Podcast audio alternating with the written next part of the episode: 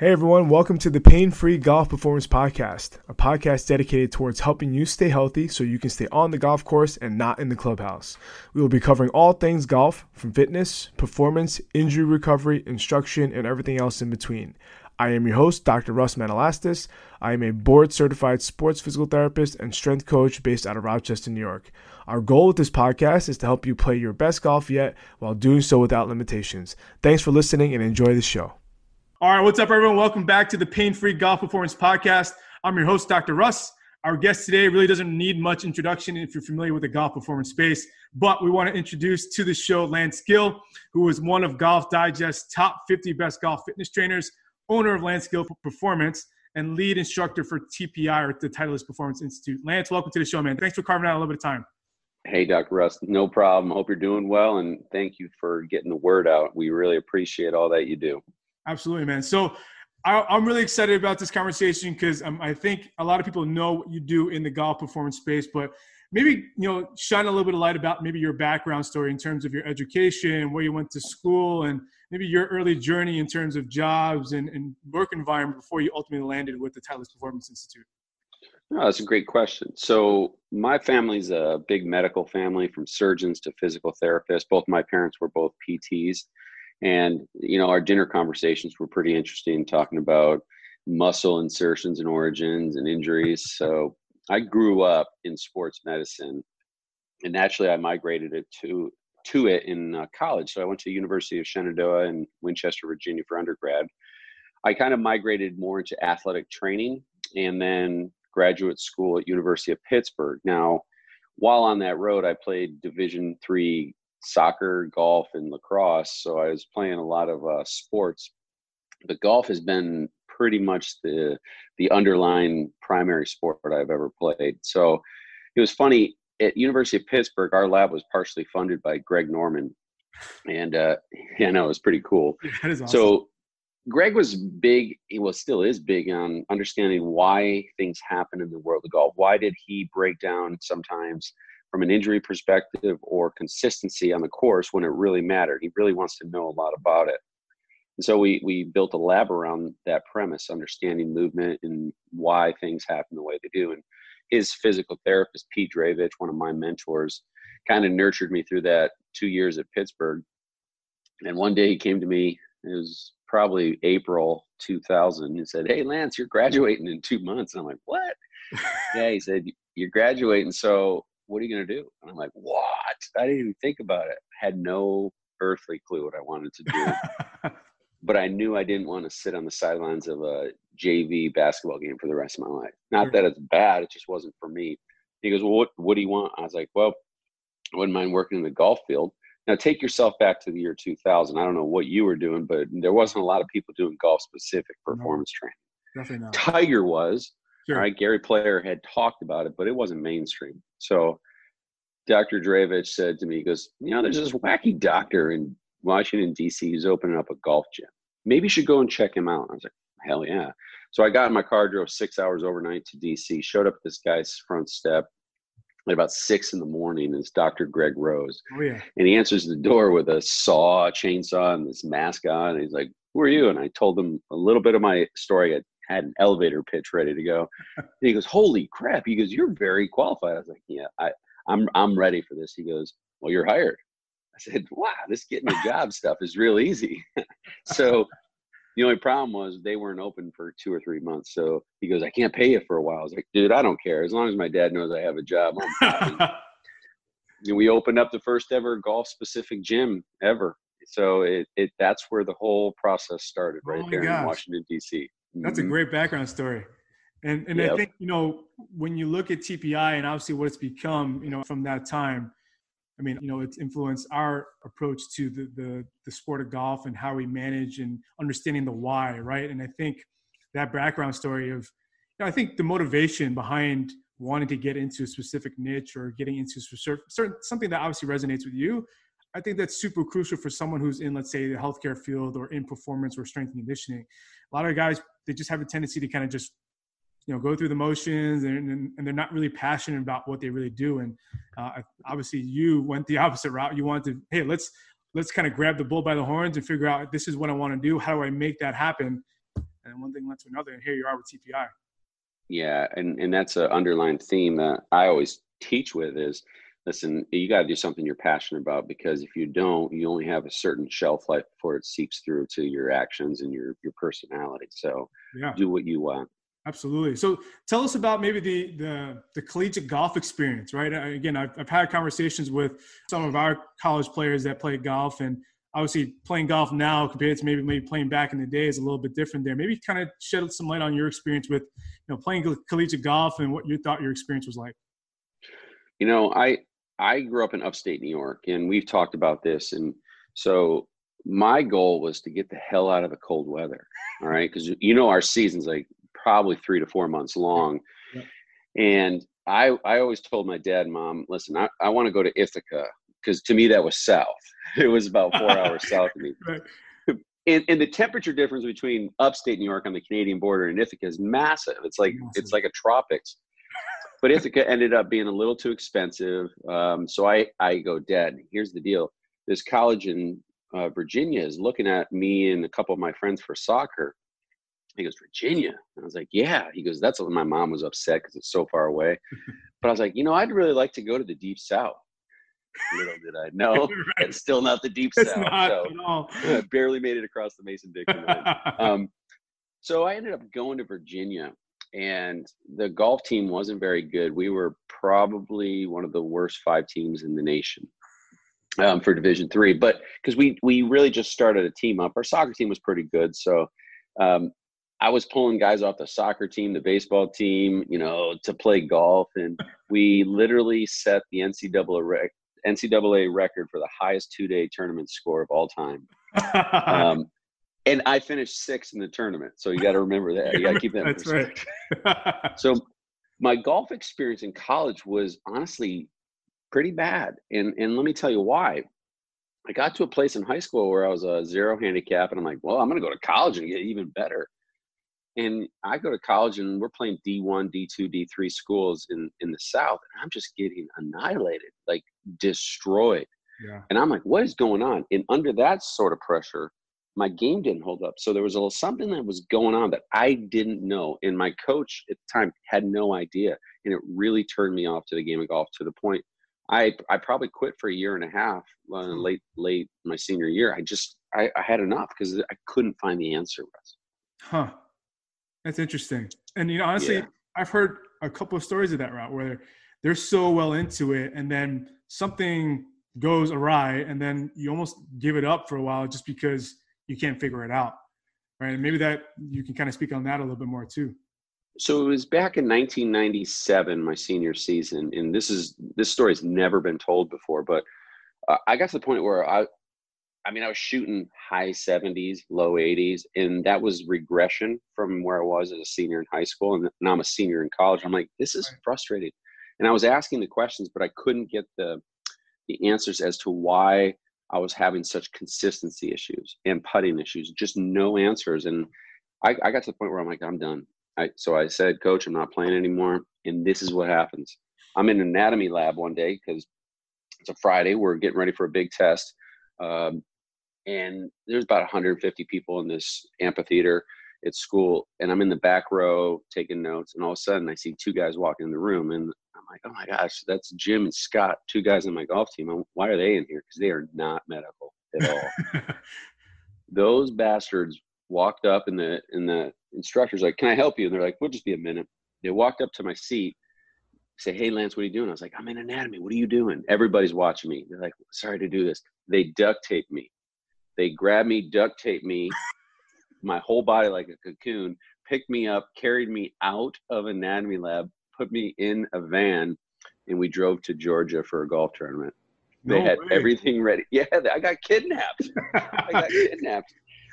Wow. So this is 1997. I'm like, this is horrible. This is horrible. Why am I doing this? And and from there, I had to have some soul searching as to what was going on with my golf swing that really made me so frustrated. And at the end of the day, it was, I think my body and my golf swing weren't in sync. And this led me to doing a little bit more research, finding University of Pittsburgh, um, finding the laboratory sponsored by Greg Norman, which was maybe I can get an answer for myself. So why did I go to school at Pitt for grad? probably to get an answer for myself. And I think the answer ended up being a lot bigger than I thought it was. Absolutely. No question. And it's obviously led you down this path that you haven't you haven't looked back since, it seems like, right? No, so, no I haven't. Awesome. So let's do this. Let's fast forward to let's say your your your Titleist Performance Institute days. Now, maybe kind of give us maybe just like a, some background stories as to what a day looks like for you right now obviously we're recording this podcast during a pandemic right so it's a little different now i'm sure you're doing a lot more virtual stuff but you know when you're in the thick of it maybe kind of take us through a day of what your day might look like whether you're working with Lance Gill performance or whether you're working at tpi you know or maybe it's a, a combination of both it almost sounds like right so maybe kind of take us through a, a day with you as to how that looks well, it, it's a great question. So, on a traditional day, what, what I do is I work at the Institute, the TPI. TPI is owned by Titleist as a ball manufacturer, club manufacturer, uh, shoes, wedges. We when we've been hosting experiences for the last 20 years there, where we bring in players to either go through club fitting, it's a three-hour process, or a body fitting, if you will. So we analyze your body, your your positives, your negatives, your physical limitations, and then we compare that to your golf swing. You know, using video technology, 3D technology, force and pressure technology, launch monitors, so we can understand what your body is doing, what your golf swing is doing, and are they fighting or are they happily united together? Mm-hmm. Traditionally, they're fighting somewhat. That's where our magic comes in if you're trying to do something and it all centers around you as the client, if you're trying to do something, say, I'd like to hit the ball 10 yards farther without so much curvature to the right. My ball curves too far to the right and thereby it loses yardage. We base all of our programming on what your goals are. And then we look at your body, we look at your swing, we look at your launch, we look at your clubs, and we try to determine where are the big leaks, where are the big holes that are preventing you from achieving that and then we plug those leaks up, be it with fitness programming, um, medical programming, biomechanical, uh, swing technique, or equipment. Or traditionally, it's usually a combination of all three. But the magical part is understanding how one affects the other category. Because if you just work in one silo, what you're going to do is you're if you change the equipment significantly to suit a need, you're going to place an undue stress on the body and something else happens. So you have to work at it as a holistic um, approach so you can get the best results for your client. Yeah. I mean, I think that integrated model, like you're talking about, obviously with you, you know, you, Jason, and Mark, you know, teaching a lot of the courses around, across the country, that integrated model is so important. And I, like you said, if you're siloed in one area, and we see this a lot in healthcare now, where let's say someone is a, a, golf athlete and maybe is dealing with an injury or dealing with maybe some swing faults that they don't know how to address it they go to a, let's say a, generalist that might not necessarily know the sport of golf or the demand of the sport of golf right and yep. we see that a lot in our community where a lot of golfers come to us and they're like hey you know i've got this going on well let's, let's look at what's going on physically to see is that the is that the low hanging fruit right and if that's a low hanging fruit we can help you with that but also we can put you in contact with other people that can help you with the club fitting and all the other instruction part of it so that again, it's that integrated model that I think is lacking sorely in today's healthcare with regards to sports specific, but also in particular, mainly golf. Yeah, I would agree with you. I'm seeing some of the best practitioners in the world of medicine actually migrate out of the normal realm of either outpatient or inpatient care in, in the physical therapy world will say. And they'll they learn a basis of golf they learn how to talk golf they learn the vernacular of golf and then they apply their amazing skill sets in that. And i've seen them so successful that they naturally migrate almost out of the traditional pt realm yeah. almost into solely concierge golf physical therapy and performance training it, it's it's radical and and i think the physical therapy market is primed for this because you you you guys and ladies have such an amazing skill set of assessment and then practical approach to rehabilitating injury or rehabilitating um, a, a, deficiency in movement. Yeah. And that itself goes so far in the world of golf that you can't believe. Now, the only hurdle that therapists traditionally face is they don't know how to speak the language of the golfer. You can be the smartest doctor in the world. If you can't talk golf, I'm telling you, you've lost the client.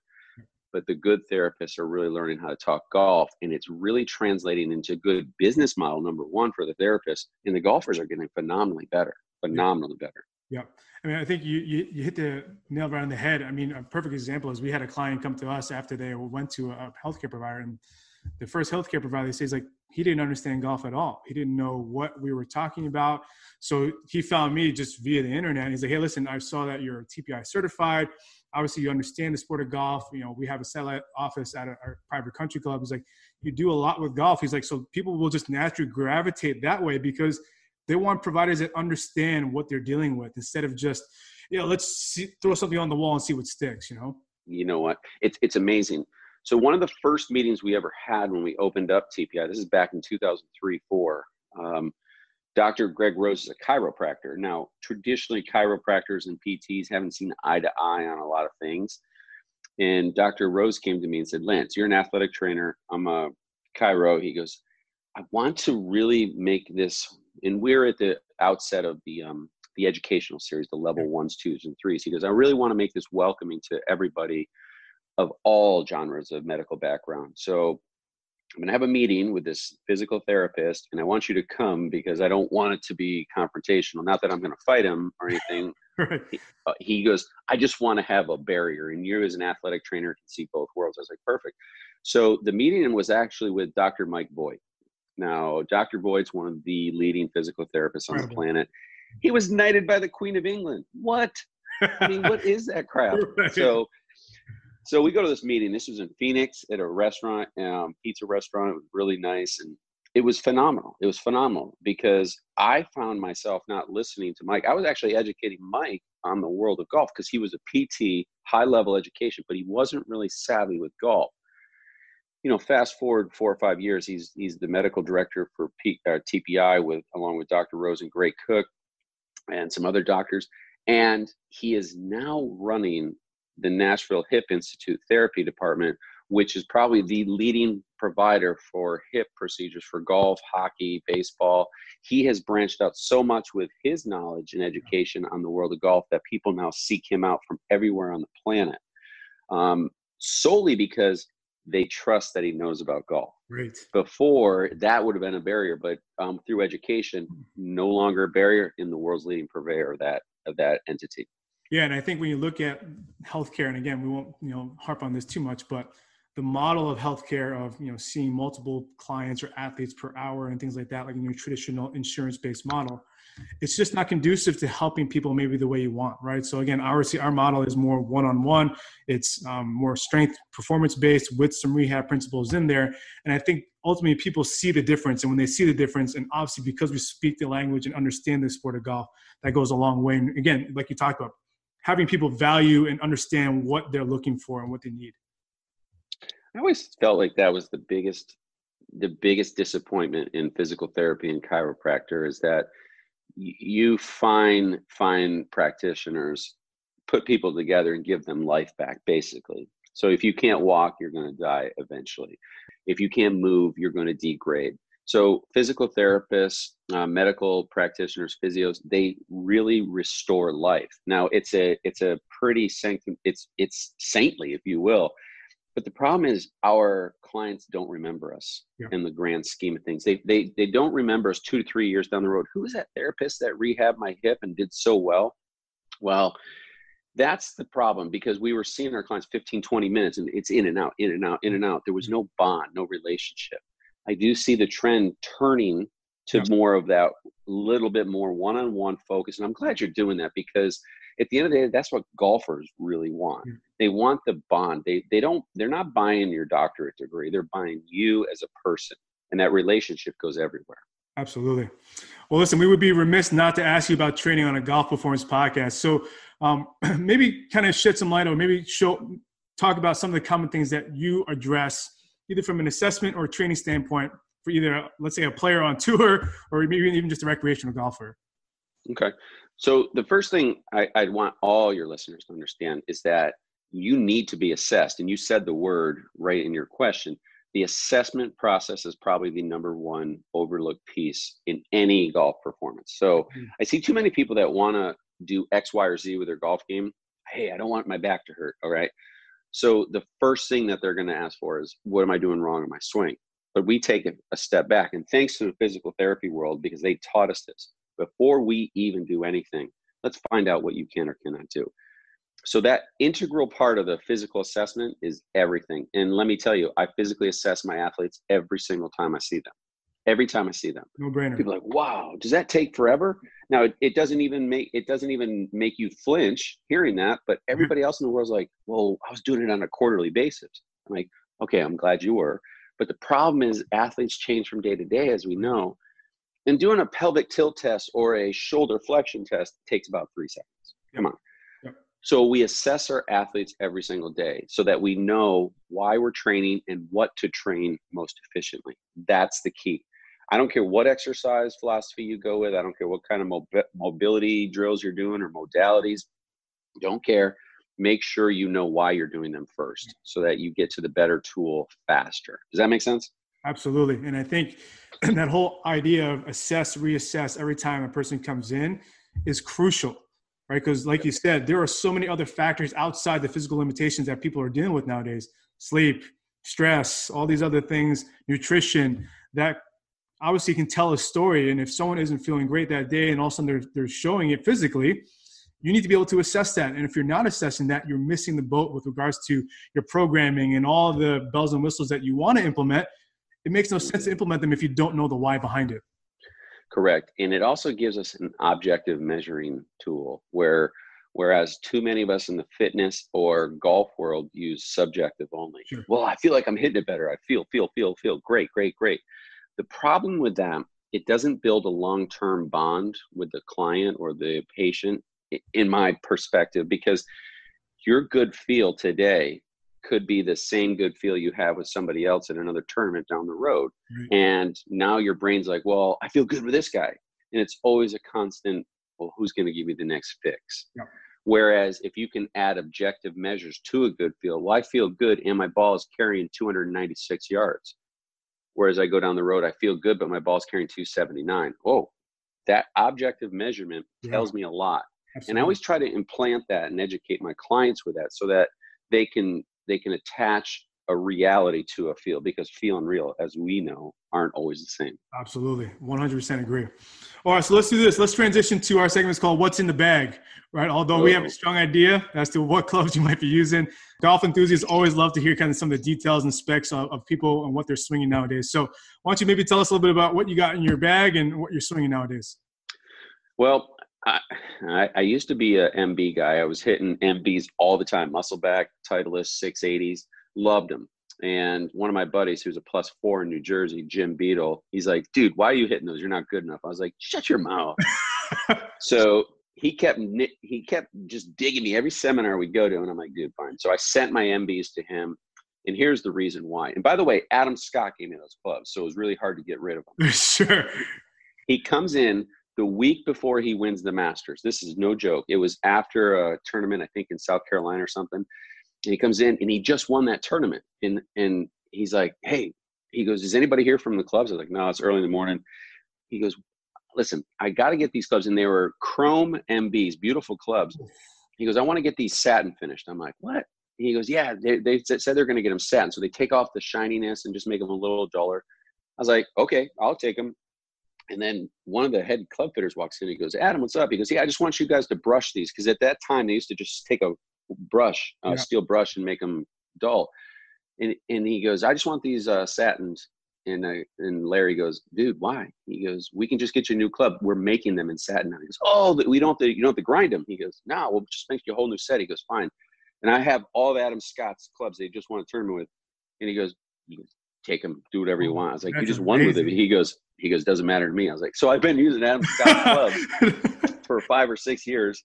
And Jim goes, I, will take them. So I gave Jim the clubs, and then I went and got fit. Now I'm hitting uh, CBs because one of my players, old players, Giulia Molinaro, um, on the LPGA tour was hitting these uh, CBs. And every once in a while on the range, I I hit balls with her. And I'm like, geez, I love these things. They're so easy to hit. Like you can't even make the ball go off fine. She's just looking at me crazy. And you know, tour pros and the center of their face is all worn out. And yeah. so she's like, "Yeah, I'm getting a new set." I was like, "I'll take those." She goes, "You want them?" I was like, "Yeah." So I hit her CBs for two or three years until I got the new newer models, and then I'm in I'm in the third version of the CB. So it's kind of a cavity half half blade, half cavity Sure. back. Beautiful, beautiful set. Now, woods definitely been upgraded to the uh, TS2. Love it, and then went to a 45 inch shaft. Absolutely love that driver. It's Nice. phenomenal. Yeah, we just we just got a TS2 as well. It's phenomenal. Yeah, It's awesome. yeah. Now, my my biggest problem with my bag is my wedges, and it, and this is weird because I have a real good relationship with Bob Vokey. He's at the facility all the time. We're teaching together, right next to each other, and I'm hitting SM sixes, and he always walks in. He's like, "Why are you still hitting the sixes? I was like, "I just don't know anybody in the wedge business." he, he, he's offered to give me like SM8 custom grinds. I'm like, "Nah, no, I'm fine." So I'll, I'll be upgrading those. soon. yeah, I'm sure. That's awesome. How about putter? What do you got for putter? Man, I, I'm using a Phantom right now, Scotty Cameron. I, Yep. I'm the world's worst putter. It's it's one. It, Greg Norman asked me this. He goes, "What do you want to do?" And I, I was at Pitt, and I'm like, "I want to be a pro golfer like you." He's like, "Great." He goes, "You got a great swing." I'm like, "Thank you, sir." He goes, "How's your putting?" I was like, "I was ranked almost dead last in college for you know putts per round." He's like, "Ooh, this is gonna be good." So so I'm not very good putter. That's my Achilles heel, if you will. But I love the I love that Phantom putter. It's it's gorgeous. gorgeous. Phenomenal putter. Yeah. All right, so Well, let's do this. Look. Good. go ahead. ahead, go ahead, Lance. Go. No, I was going to say it, it, the Phantom really was a byproduct. I think of the Spider. I think they kind of ripped it off, not ripped it off, but gave a competing model to the Spider.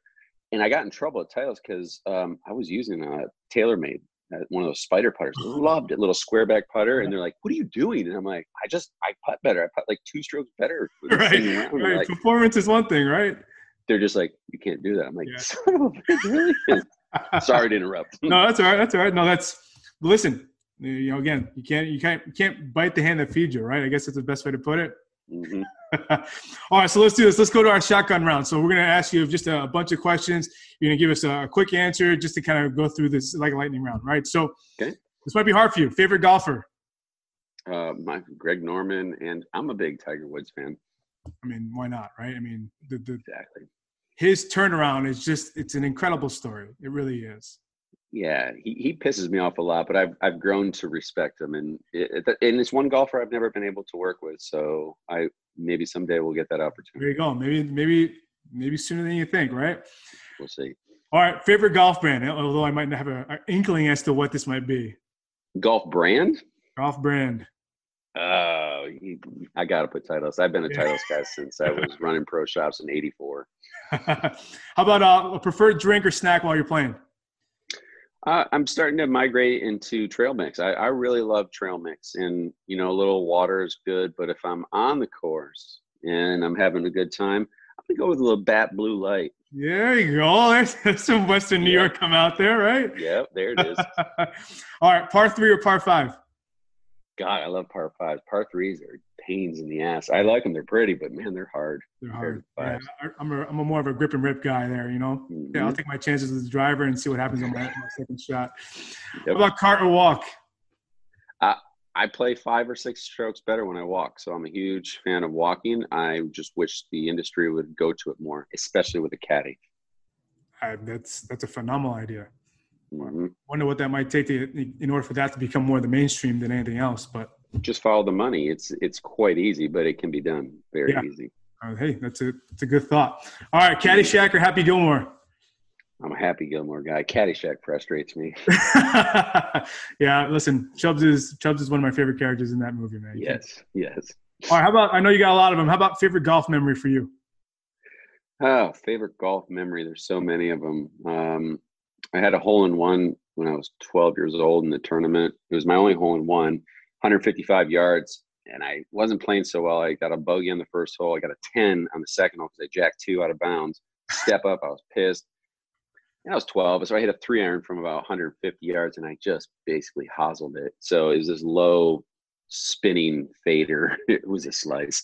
Hit one time, hits the pin, goes in. Woo, 5 10 1. So that's probably one of my favorite memories in golf so far. Wow, 12 years old, Yes. one. Yeah, so long ago. But another good memory is we did we got to work a lot with Padraig Harrington in his in his prime, and me and Padraig went out and played one day here in San Diego at the at the Grand, and um, he's like, "Let's play straight up." I'm like, "Straight up?" No, I said that. I said, "Let's play straight up." He goes, "No, I'll give you four shots aside." So we played, and I ended up destroying him. I shot a 71. He shot a 70 or 71. We we're basically dead even, but with oh. strokes, I beat him. That's that's a great story. Yeah, must have been on, man. Yeah, it was. I still got the scorecard, so it's there. Perfect. You go. It's perfect. Last question in the shotgun round. Maybe I know you, you know a lot of people in the golf realm. Maybe give us a recommendation of someone you'd think we should reach out to to be a guest on the show. Well, from a performance perspective, I would go. I would go to Dr. Mike Voight. I would ask him. He is one of the best storytellers on the planet, and his diverse background can can absolutely drive home points. This guy can pull from NBA, pro football, hockey, anywhere on the planet. He can relate it back to why we're doing what we're doing in golf. In his medical background is by far the the highest I've ever seen. He's my mentor, and I think he would do awesome on your podcast. That's awesome. Yeah. Again, Mike, uh, listen, he's a guy I followed very like even when I was in my exercise science degree, he his name came up all the time. So uh, that would be awesome. I, will probably have to I have an opportunity to reach out to him and see what we can. do. I'll set it up for you. I appreciate that. Mm-hmm. All right, so let's do this. Words of wisdom. You know, maybe for someone who is in the fitness space or performance space or even let's say medical and maybe wants to get into the, the golf niche i mean what would, what would your recommendation be? Uh, where, where would you start with that? Well I, I think the easiest way to start is at the, foundation like which you're so good at what what we're so good at is understanding what the golfer can or cannot do which is the movement screen. So if you don't have any background i'd say a tpi level one is pretty pretty good start point. Now you can say I'm slightly biased, but I really believe in that that model of understanding what your golfer can do. Become an excellent physical screener. Everybody has exercises. Everybody's going to be an expert in some sort of degree of fitness or medicine. Let's get to the reason why we're doing our exercises mm-hmm. better, and that starts with the physical screen. So that'd be my first words of wisdom. The second would be don't be afraid to learn outside your box. I found myself two years ago at a world convention for hip surgeons. The um, it's called ISHA, International Society of Hip Arthroscopy. Holy cow! I was out of my realm. I mean, there's 500 of the world's best hip surgeons at this conference, and I was presenting. I'm like, what am I doing here? And it's in Melbourne, Australia. But I had I put myself outside my comfort zone so I could talk to another group educate them on what I have to understand about the game of golf and listen to what they have about general world. And it was amazing the collaboration that came on. So I would encourage people to go outside their field and learn about golf, especially as well as medicine, so you can know why you're doing what you're doing. Absolutely. I think, you know, in the health and fitness medical worlds i mean there's almost like a lot of turf wars when you look at it right? People are just you know there's a lot of bias and a lot of maybe a little bit of ego too with regards to this stuff. And ultimately we're trying to serve a client that needs help. And if they need help either from ourselves or someone else whatever works best to help them get better i think is the key part. And i think if we miss that um, then we're missing the opportunity to serve a better serve a client in a better realm you know? You know you just brought up a good point. And and, and to summarize what you said, what, here's how I hear it find out what your client wants. Why are they there to see you? Um, even if you're a therapist, you may assume that they're there to stay out of pain, but that might not be the real reason. If you can get to the root cause of what the client needs, and then everything you do, you structured around that need, you're invaluable to them. And that's how you get things done, and that's how change is made. So find out what they need.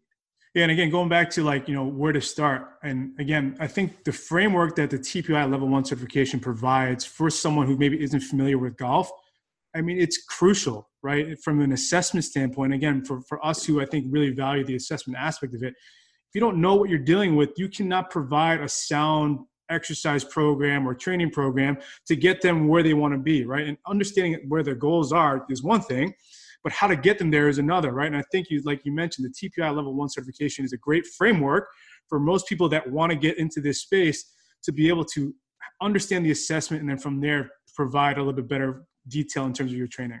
You're 100% right. You you got to get in. You got to you got to be proficient at that. And and that goes from golf professionals to fitness to medical. I want them all learning the same thing so that we can talk the same language. And once we talk that same language of what's wrong or what's not effective, man, the, the the world's your oyster. You can do whatever you want with an athlete, and you can actually get results with them. And that's why we're here. That's why you're doing so well with your business. Is you're getting results with your athletes, and they go out and refer people, and most importantly, they remember your name.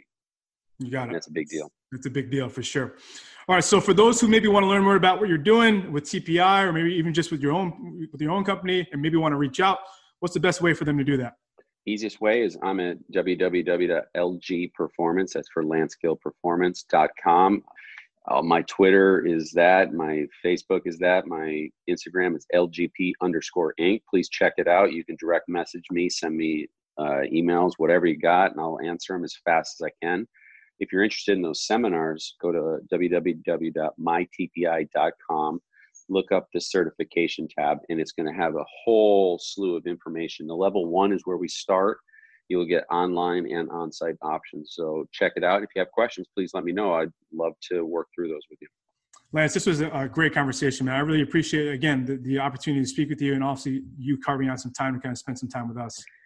Anytime, man. Anytime. Thanks for what you're doing up there. I know you're in a hot spot of golf. It's one of the meccas, the unheard of meccas. So keep it going and keep the keep the people in your region doing well. So I'm proud of you. I appreciate it, man. So, all right, guys. So, for more information of what we discussed on today's podcast, uh, be sure to check out the show notes. Uh, thanks so much for listening to the Pain Free Golf Performance Podcast, where we are dedicated to helping you play your best golf yet. See you next time. Hey, everyone. Thanks so much again for listening to this week's episode of the Pain Free Golf Performance Podcast. If you enjoy the content of this show, we would love it if you would leave an iTunes review to help us grow and expand our ability to provide you with the golf information you are seeking.